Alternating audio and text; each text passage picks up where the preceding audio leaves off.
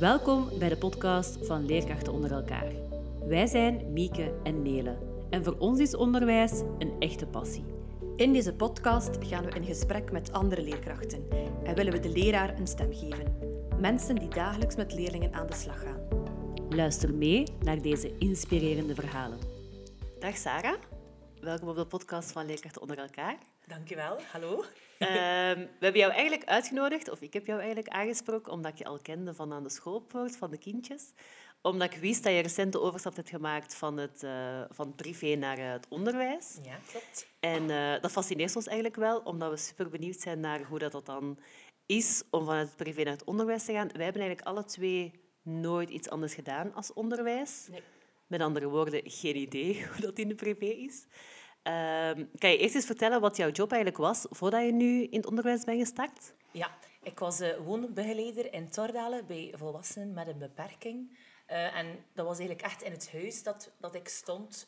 Dus ja, de cliënten wonen daar, gaan wel een keer in het weekend naar huis. Mm -hmm. Maar wij ja, dieren de avonden, s morgens vroeg er terug zijn.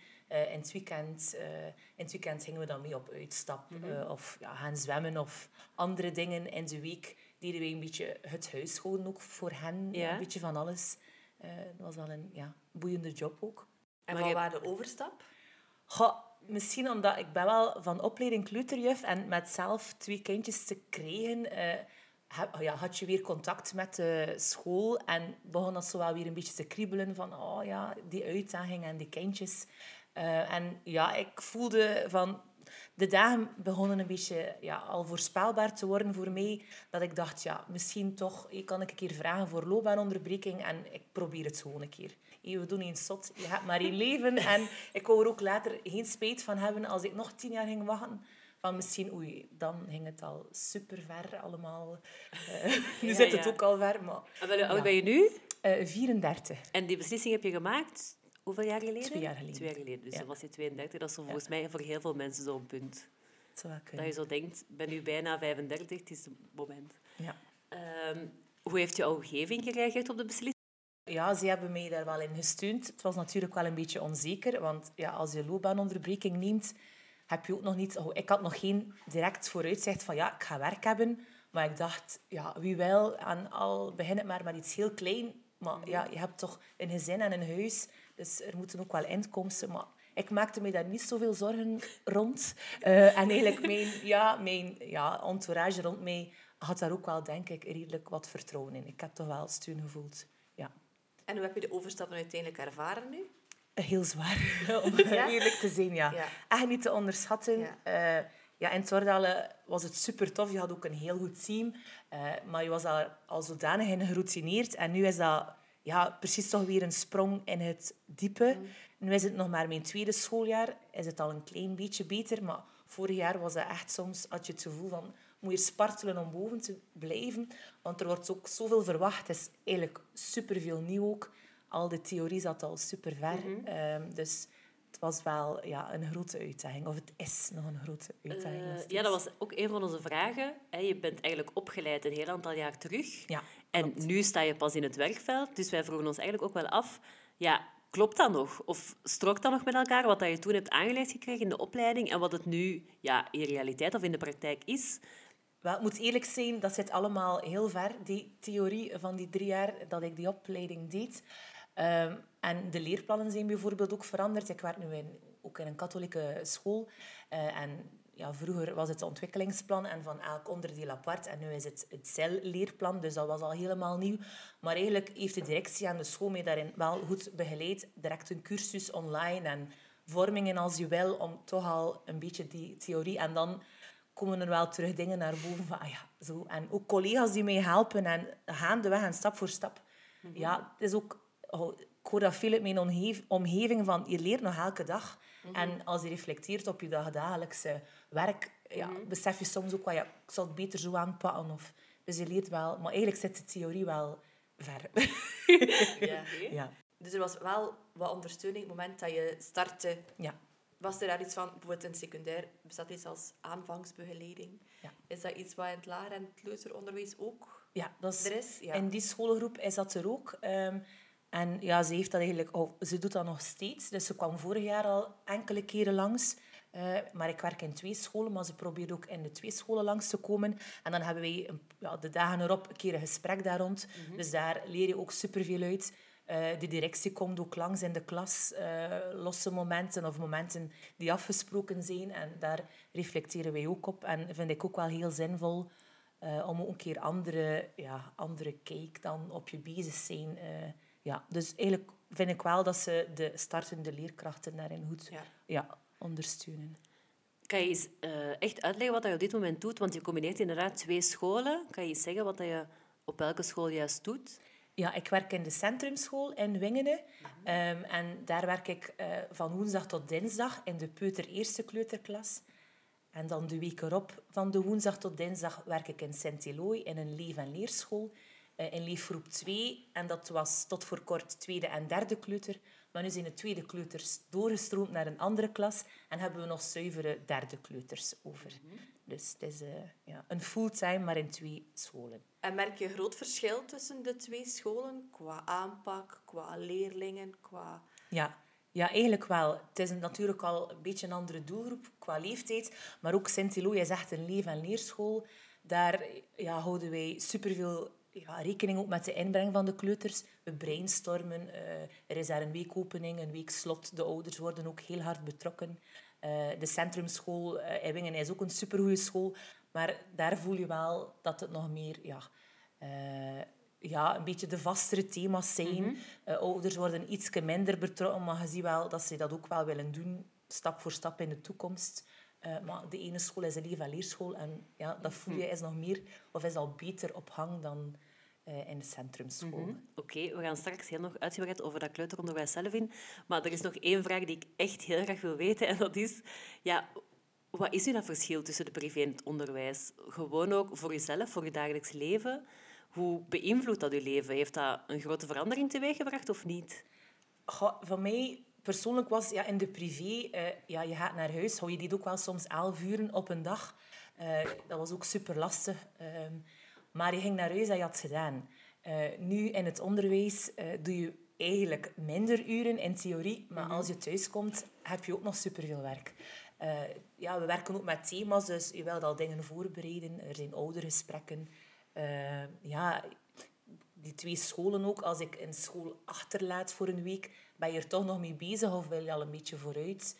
Ja, dus het is een supergroot verschil, omdat ik persoonlijk het gevoel heb van, je hebt nooit gedaan en heel veel voorbereiding, wil ook veel materiaal mhm. om hen zoveel mogelijk te doen groeien en te stimuleren, maar ik kreeg daar heel veel tijd in en dat, dat had ik wel een beetje onderschat. zo die combinatie met, ja, met een gezin al is niet mhm. zo evident altijd. Is uw perceptie over onderwijs die je had, klopte dat met wat je had verwacht?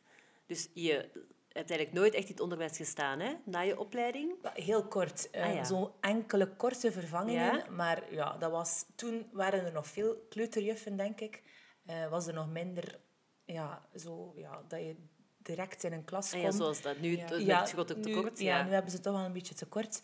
Uh, dus dat was ja, soms een keer daar een vervanging, twee weken of een keer een maand daar, mhm. maar dat waren veel losse dingen. Uh... Ik vraag me soms echt af, ja, wij, wij leven onderwijs, dus wij... Ik heb geen idee eigenlijk soms hoe buitenstaanders nog effectief naar die job kijken. Eigenlijk wordt het wel onderschat als buitenstaander. Mm. Uh, ja. ja. je denkt van, amai, is aan veel vakantie, van 8 uur 30 tot 3 uur 30 of 4 uur. En dan hebben ze gedaan.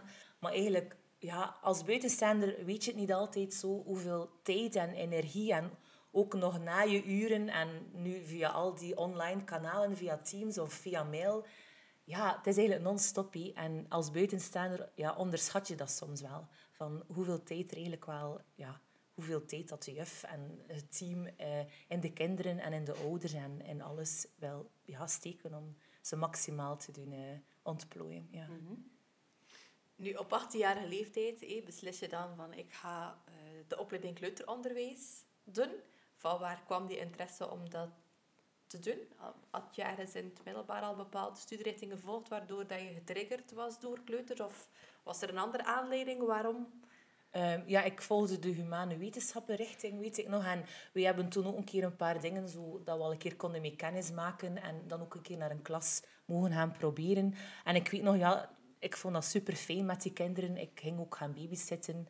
Eh, en ja, dat heeft mij wel aangesproken, zo met kinderen bezig zijn en ja, dingen doen in de klas. Uh, ik denk dat dat mijn keuze bepaald heeft. Om, uh, want ik twijfelde tussen verpleegster en kleuterjuf, maar mhm. ik heb dan toch voor kleuterjuf. Maar ja, dat kwam ja, mijn hart gevoeld, of mijn hart gevolgd, of mijn ja. buikgevoel. ja. en dan ja, die keuze gemaakt. En heb je nooit getwijfeld tussen kleuter en lager? Nee. nee, ah. omdat in mijn perceptie is zo lager echt dat lesgeven vooraan de klas. En met die kleuters is dat zo meer ja, iets spontaner. Mm Je kan ook rond verschillende dingen... Je hangt ook iets minder vast. En ja, ze moeten... Ja. ja. Uh, dus je kan daar een beetje in... Ja, ja, zo dat lossere... Of, ja, Het speelsere sprak me meer aan. Mm -hmm. Nu, wordt vaak gezegd van hey, de kleuterleerkracht, hey, dat is een van de meest onderschatte jobs in het onderwijs. Je hebt al een beetje aangehaald daarnet dat dat inderdaad wel niet te onderschatten is. Maar ben je het eens? Zeg je van, als we dan kijken naar de verschillende... Hey, we hebben lager onderwijs, we hebben secundair, we hebben de kleuterjuf of kleutermeester.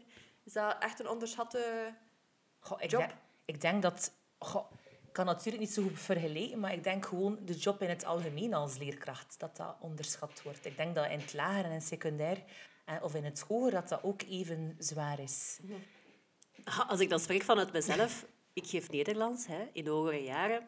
Ik kan soms echt wel een uur met die studenten in stilte werken. Ja. ik kan me precies niet inbeelden dat dat bij jou ook zo is. en dat lijkt mij nu net zo verboeiend. Het zijn inderdaad kortere... Ja, je kan nooit met hen een uur aan een stuk iets doen. Je moet inderdaad in je dag zodanig die structuur als die structuur erin zit en veel wisselende momenten, dan lukt dat ook goed. Mhm. Maar het is inderdaad, ze hebben veel afwisseling nodig. Uh, er zijn ook veel vaste momenten waar, het, waar er ook veel tijd in kruipt. Als we ja, onze jas aandoen, naar het toilet gaan, koek en fruit. Ja, zo die vaste rituelen, zeker bij de jongste kinderen, ze zijn ook niet altijd zindelijk uh, of ze spreken een andere taal. Daar kruipt ook veel, heel veel tijd in. Maar eigenlijk als die structuur er een beetje is, valt dat wel goed mee. Maar het is natuurlijk... Uh, wel redelijk vermoeiend. Op het einde van de dag ben je zelf ook wel soms uh, ja, toch een beetje moe. En is er zo'n favoriet momentje op de dag dat je hebt van kijk, hé, want er is inderdaad structuur. Hé. Is er dan de, denk van kijk, dat vind ik eigenlijk altijd wel een heel fijn moment van de dag om met mijn kleuters aan de slag te gaan? Of... Ja. ja, soms de kringmomenten als ik er iets uitprobeer en dan achteraf denkt van ja, wauw, ze hebben dat toch wel goed opgepikt. Of er kwam veel reactie op dat er ook dingen uit de kleuters aankomen, dat je dingen meedoet ja, dat je niet altijd verwacht. Dat vind ik wel fijn. Of als je ja, dingen doet ja, in kleinere groepjes dan en je ziet ze, ze doen goed mee of ja, ze vinden het fijn. Dat zijn voor mij wel leuke momenten dat je denkt van ja, ik had ze mee en ze leren er ook uit en ze zijn enthousiast. Of als je er later op terugblikt, ah ja, ze weten het nog. Zo, ja, die momenten Die, dat je ook ziet van de kinderen zijn betrokken bezig. Dat is het belangrijkste, denk ik, voor mij. Mhm. Eh, je zei daar juist dat je soms ook kinderen had die de taal niet spreken. Dat wil zeggen dat je waarschijnlijk ook een beetje ervaart wat dat wij ervaren. Dat er heel veel ja, leerlingen instromen um, ja, die de taal niet machtig zijn. Hoe gaan jullie daarmee om? Wel, in Sint-Eloy valt het mee van de anderstalige kleuters, maar in de centrumschool in Wingen zijn er ook een paar Oekraïense mhm. eh, kindjes. Er is wel een OKAN-klas voor dan de iets oudere. Maar bij ons in het eerste kleuter zit er ook één meisje die ja, van Oekraïne komt. Um, en dat is wel heel moeilijk, mhm. maar uh, die kleuters uh, ja, nemen ook wel snel dingen van elkaar op. Um, Als dat meisje iets niet goed weet, ja, kan ze ook kijken, hé, wat doet dat kindje? En doet ze, ja, doet ze het ook na. Uh, maar natuurlijk, de taal is zeer moeilijk. Uh, ik heb haar nog nooit tegen mij uh, iets weten vertellen, dus haar stem heb ik nog niet gehoord. Mm -hmm. Dus dat is wel een hele... Ja, dat is moeilijk om, ja, om dan echt te weten van... Als ze dan een keer verdrietig is, waarom? En ja, dus die taalbarrière is wel een hele grote uitdaging. Hoe probeer je dan met zo'n leerling in verbinding te treden? Uh, dat is inderdaad... Ja, dat lijkt me dus dan echt... Dat is inderdaad heel...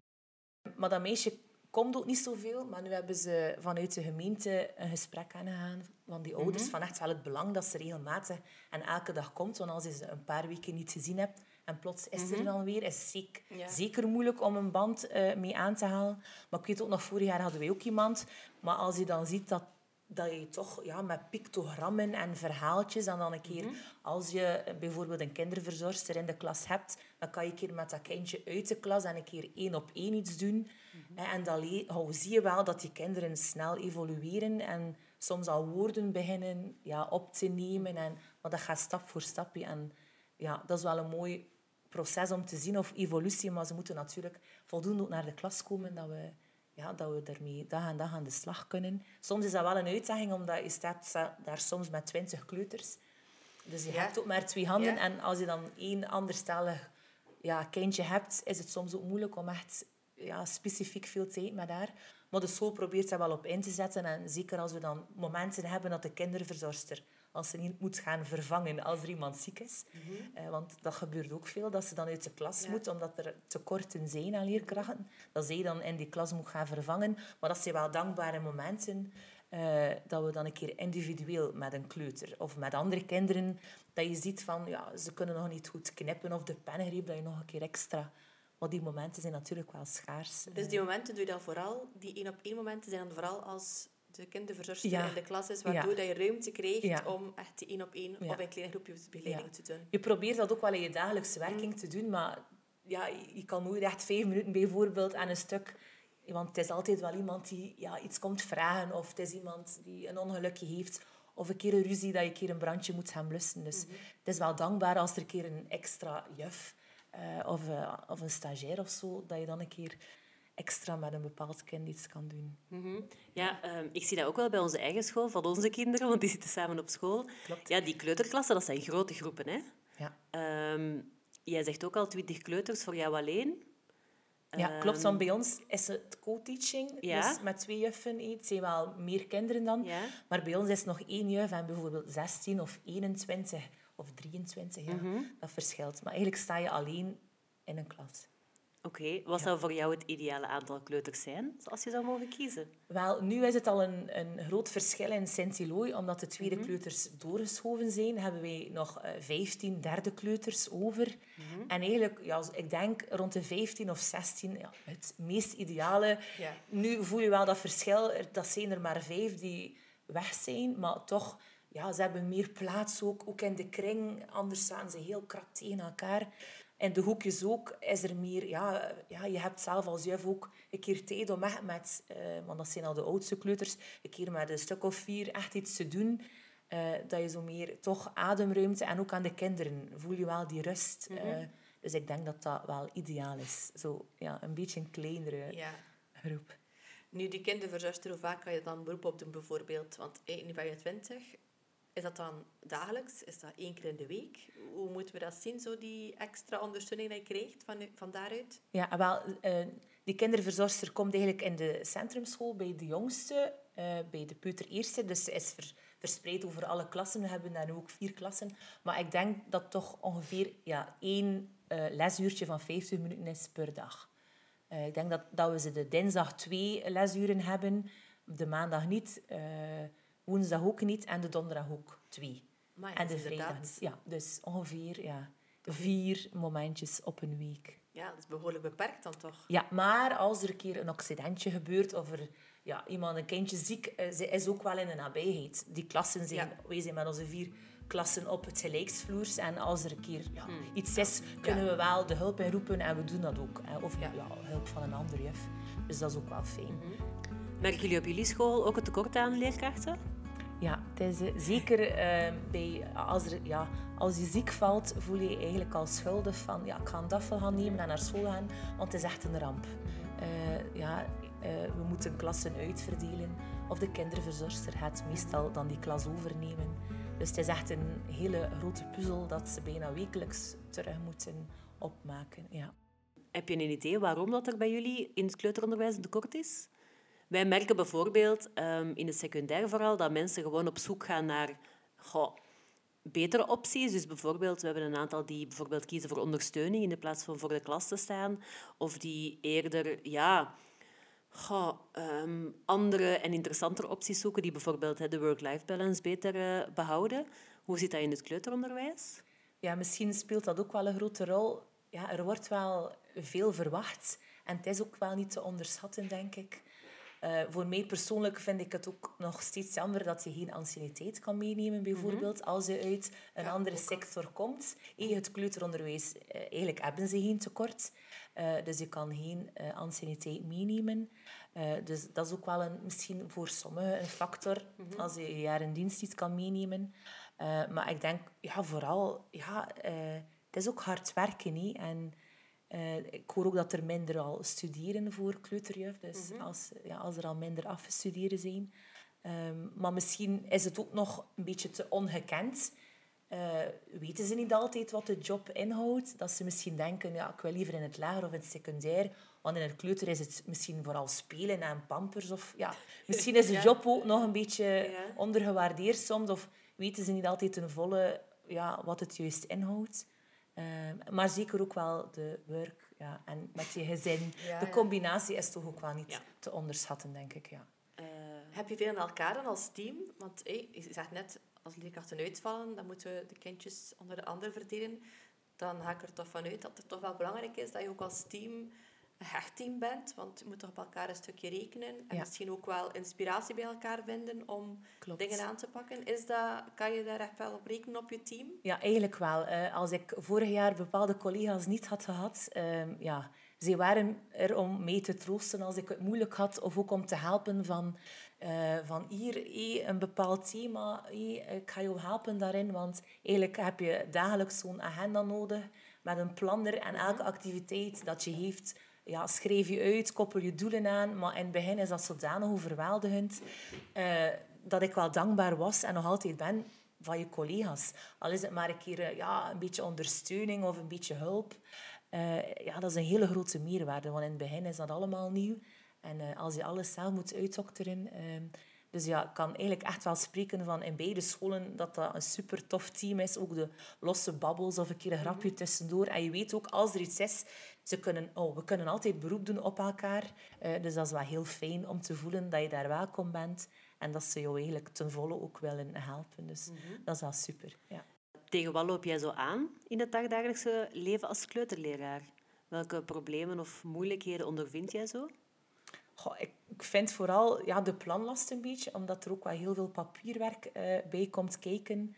Uh, ja, toch ook? Ja, het is niet zomaar uh, hem Daar hebben we dus echt geen idee van, denk ik. Hè? Nee, nee. Uh, ja, dus als je... Ja, bijvoorbeeld, morgen start ik um, in de centrumschool met thema papier.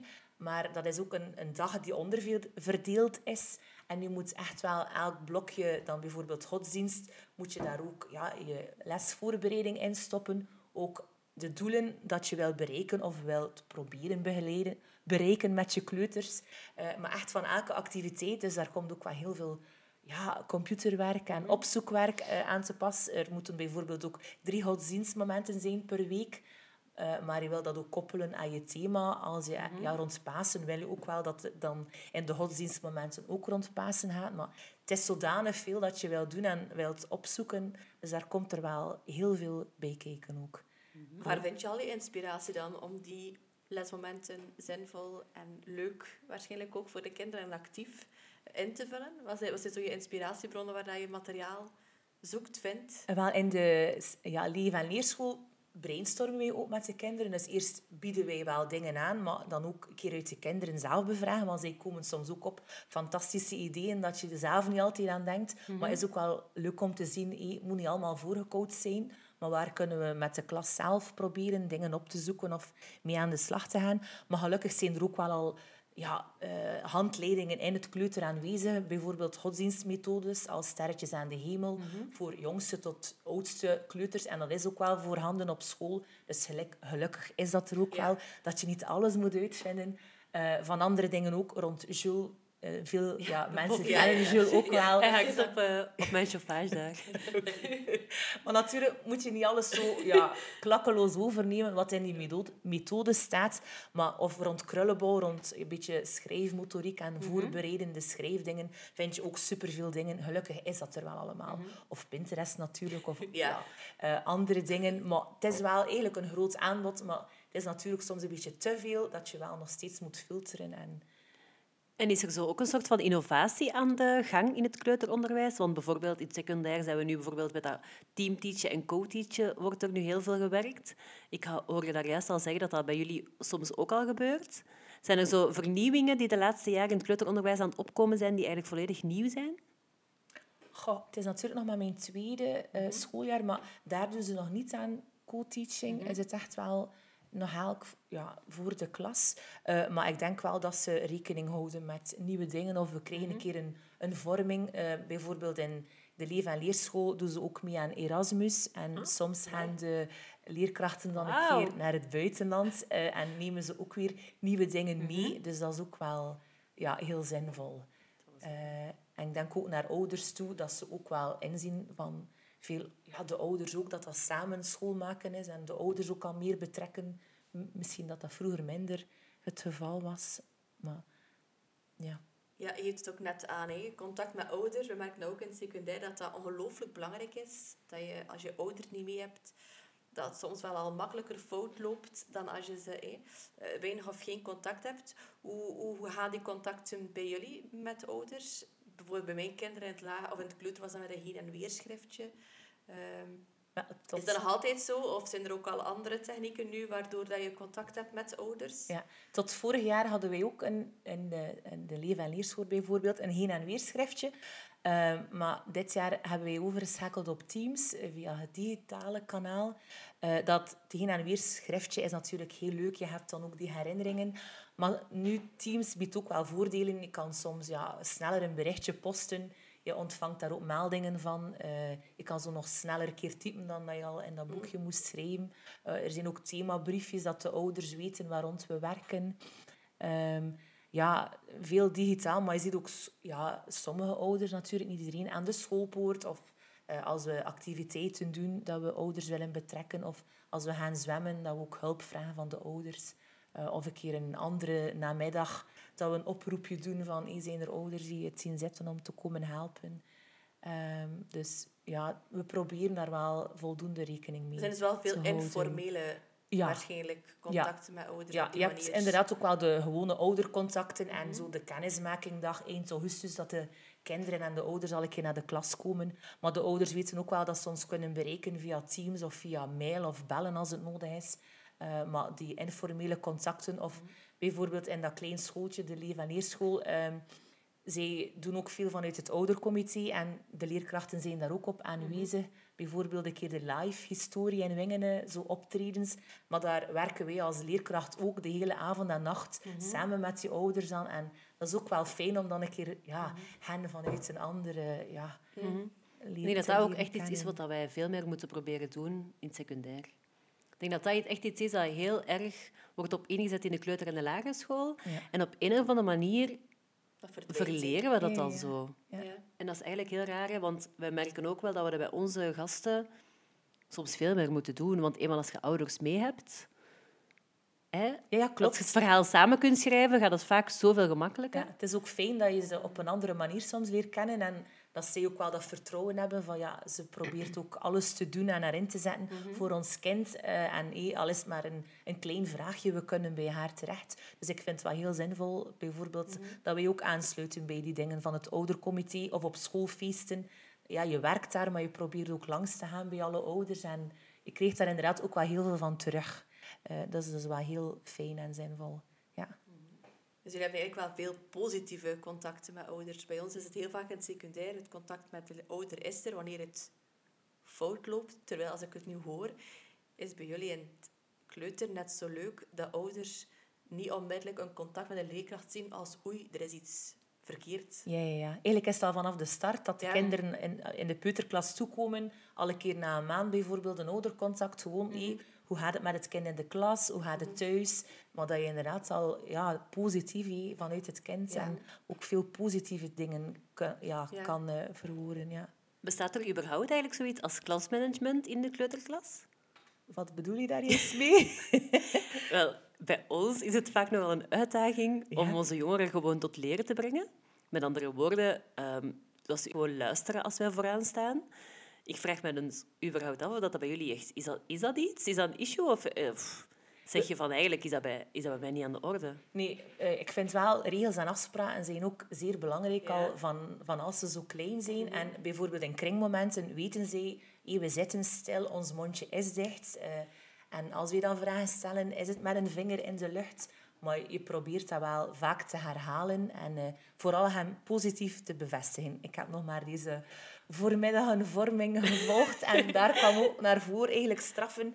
Zit maar in dat bovenste topje van de piramide. En het is eigenlijk zo belangrijk van die betrokkenheid, eerst een band met die kinderen te scheppen positief te bevestigen en niet enkel het negatieve of als ze dan iets fout doen, dat te zien, maar ook van, amai, je, je doet super je best of je, kan, of je hebt hey, dat kindje supergoed geholpen. Ook op de speelplaats, we gaan meestal naar kinderen toe als ze ruzie hebben, maar als ze mooi aan het spelen zijn, eigenlijk wordt dat eigenlijk veel te weinig benoemd. Dus ja, dat heb ik wel geleerd van ook heel veel positief te bevestigen. En dan zie je ook wel kinderen uh, ja, groeien en, of bijvoorbeeld in de kring uh, als er iemand een keer ja, een beetje lastiger heeft, maar als je dan de, de kleuter ernaast, van amai, je zit flink stil, je met je mondje dicht, zie je dan het andere kindje toch ook wel proberen moeite te doen. Ah ja, ik ga het ook doen, want juf ziet het wel. En als je dan ook dat kind erop... Mm ja, dus wij proberen daar wel veel op in te zetten van die positieve bevestiging. Mm uh, ja. Herkenbaar wat we eigenlijk ook meer zouden moeten doen. Hè? Mhm. Maar soms makkelijk hervallen in, ja, ja. zoals hij het zegt, net het kindje die het dan niet flink is, om die dan aan te spreken. Terwijl we inderdaad, en het is ook al zo vaak bewezen, dat als je de kinderen aanspreekt die het goed doen, dat je soms meer effect bereikt. Ja, maar het is natuurlijk een valkuil. Ja, absoluut. Uh, ja, wij trappen, betrappen ons daar zelf ook wel in. Of als we, ja, we moeten ook consequent zijn in dingen. Maar als er daar twintig kleuters in een klas zitten, ja, wil je ook wel een beetje dat dat geolied is. En als er een opruimmoment is, moeten ze wel eerst opruimen. Er zijn er altijd die direct op de bank komen zitten. Maar dan zet ik ja, toch bijvoorbeeld, al is het maar een stoel ervoor, van kom, we gaan eerst allemaal samen opruimen. Dus je probeert wel van in het begin van het schooljaar al daar een structuur en voorspelbaarheid in te brengen. En de kinderen ja, pikken dat dan ook wel, want ze weten ook wat verwacht wordt. En... Uh, de meeste ja, doen dat ook wel supergoed. De meeste, dus ik ook eens zeggen, niet allemaal. voor sommigen is het wel een beetje moeilijk. Ja. En op welke manier ga je dan daarmee om? Uh, ja, proberen... We hebben nu bijvoorbeeld in uh, eh, Sint-Eloy een uh, huisje in de hang staan met ja, een kussen. Met, ze kunnen daar kleuren, ook van die fidget toys. En ik weet nog dat dat kindje was in september, gingen ze echt altijd in de aanval kroop ze onder haar bank of onder de tafel. Uh, bijvoorbeeld ja, bij spelmomenten heeft ze dat heel moeilijk. Uh, maar nu heeft, hebben we al een beetje kunnen ja, uh, bekomen van als ze zo'n moment geeft, want het is moeilijk om op te letten of om mee te doen, dat ze niet meer wegkruipt of begint ja, zo van die geluiden te maken of een beetje mm -hmm. de anderen te storen, dat ze eventjes naar het huisje gaat en dat ze weet, ja, juf komt dan straks bij mij en ik kom eerst tot rust voor ik terugkom. Mm -hmm. Um, een soort van time-out ja, dat je ja. Ja. Ik probeer inderdaad niet zoveel te straffen, maar eigenlijk al ja, toch... Of als het echt nodig is, wel een keer een kindje even uit te kring, maar dat we het nog zien, uh, dat proberen we wel vaak toe te passen. Want sommige kinderen hebben wel een beetje, ja, soms meer nood aan ja, herhaling of duidelijkheid of uh, die consequentie. Maar we proberen dat wel. Ook met de zorgleerkracht, uh, als wij vastlopen ergens met een bepaald uh, kindje dat we een keer in gesprek gaan om ook te kijken van wat is nu de oorzaak van het gedrag of wat ligt erachter. Mm Dus we worden daar wel goed in ondersteund, vind ik. Zo, eh, en ook tijdens oudercontacten komt dat dan ook wel aan bod. Dat we toch zien, ja, ze, ze heeft daar of daar moeite mee. En ik vind het wel mooi om te zien hoe kinderen soms toch in kleine stapjes evolueren in september. En nu al bijvoorbeeld, in, uh, naarmate het schooljaar uh, vordert. Ik denk ook, ja, de kinderen moeten ook voelen van, ja, ik mag zijn wie ik ben bij de juf. En in september is dat zo nog een beetje aftasten en ons als juf ook mm. testen. Maar ik vind dat wel leuk om te zien ja, dat sommige kleine dingen dan toch wel zijn mm-hmm. effect uh, voor het kind. Ja. Maar ik hoor eigenlijk wel heel veel dingen die heel herkenbaar zijn. Mm, ja. Dus ergens zal er wel nog wat meer gelijkenis zijn dan dat we misschien ja. Ja. Um, wat ik me ook afvraag, is hoe dat je na je werkdag tot rust kan komen. Dus je hebt de hele dag met kleuters bezig. Ik zie jou heel hard lachen. Ik ben heel benieuwd wat er nu komt. Maar hoe, hoe probeer je voor jezelf, dus na je werkdag... Blijf je bijvoorbeeld... Dus de kinderen gaan naar huis. Blijf je dan even in de klas of hoe, of hoe pak je dat dan aan? Om vier uur is het gedaan. Uh, dan blijf je wel nog ja, even aan de schoolpoort... Uh, eh, met de kinderen. Of, eh, en rond kwart na vier ben je dan terug in je klas. Ja, is dan nog een beetje vegen of een beetje opruimen of klaarzetten voor de volgende dag. Eh, maar ik probeer wel op tijd te vertrekken om dan mijn eigen kinderen eh, in de opvang te, te halen. En voor mij persoonlijk is het nog een beetje zoeken zo naar de rust dan. Omdat ja, je hebt nog een gezin en er moet nog zoveel gebeuren. Maar ik heb al een beetje geleerd van toch weer een keer, al is het maar één keer in de week, te gaan sporten. Of Ja. toch een keer een moment van Die eventjes... Ja, toch een keer, ja. eh, ja. maar dat blijft wel nog een moeilijk punt om dat toe te passen. Ja. Ook herkenbaar, denk ik. Ja. Ehm, ik zou graag willen afsluiten met nog een laatste vraag, Sarah. En dat Ja. is... ehm, wat moet iemand eigenlijk hebben, of wat zijn de capaciteiten van een goede kleuterleraar? Stel dat er iemand aan het luisteren is en zij is, of iemand die nu, oh, ik weet niet, ja, ergens eh, een job heeft, maar eigenlijk ook wel zo die passie heeft voor die kleine kinderen. Want ik denk dat dat ook echt een passie moet zijn, die kleine kinderen. Ja. Wat voor iemand, of wat denk je dat echt zo essentieel is voor iemand die gemaakt is om in de kleuterklas te staan? Goh, eh, ik denk ja, een, een beetje het geduld hebben, eh, maar ook gewoon de liefde voor de kinderen. eh, ja, ja dat, dat komt uit je buikgevoel. Je kan dat niet forceren. Ehm, ja, ja, gewoon de wil ook om het te proberen. Je mag ook fouten maken als je eruit leert, hoor ik toch. van andere mensen. Ja. ook al sta je Tuurlijk. 30 jaar in het onderwijs, je leert nog zoveel. Absoluut. Maar gewoon de liefde voor de kinderen en om het, ja, om het te proberen of te doen, dan ja, het is een hele mooie job, een hele uitdagende job. Vind ik nog steeds. Het is ook elke dag anders. Dat maakt het ook zo boeiend. Eh, ja, gewoon de liefde, denk ik. Eh, en dan komt alles wel goed. Ik denk inderdaad, de liefde die je krijgt van jouw kleuters, dat dat Ja. ongelooflijk veel doet. Dat is waar. Dat, dat zorgt dat je blijft eh, doorgaan en dat je met plezier komt werken, dag na dag. Ja, dat is juist.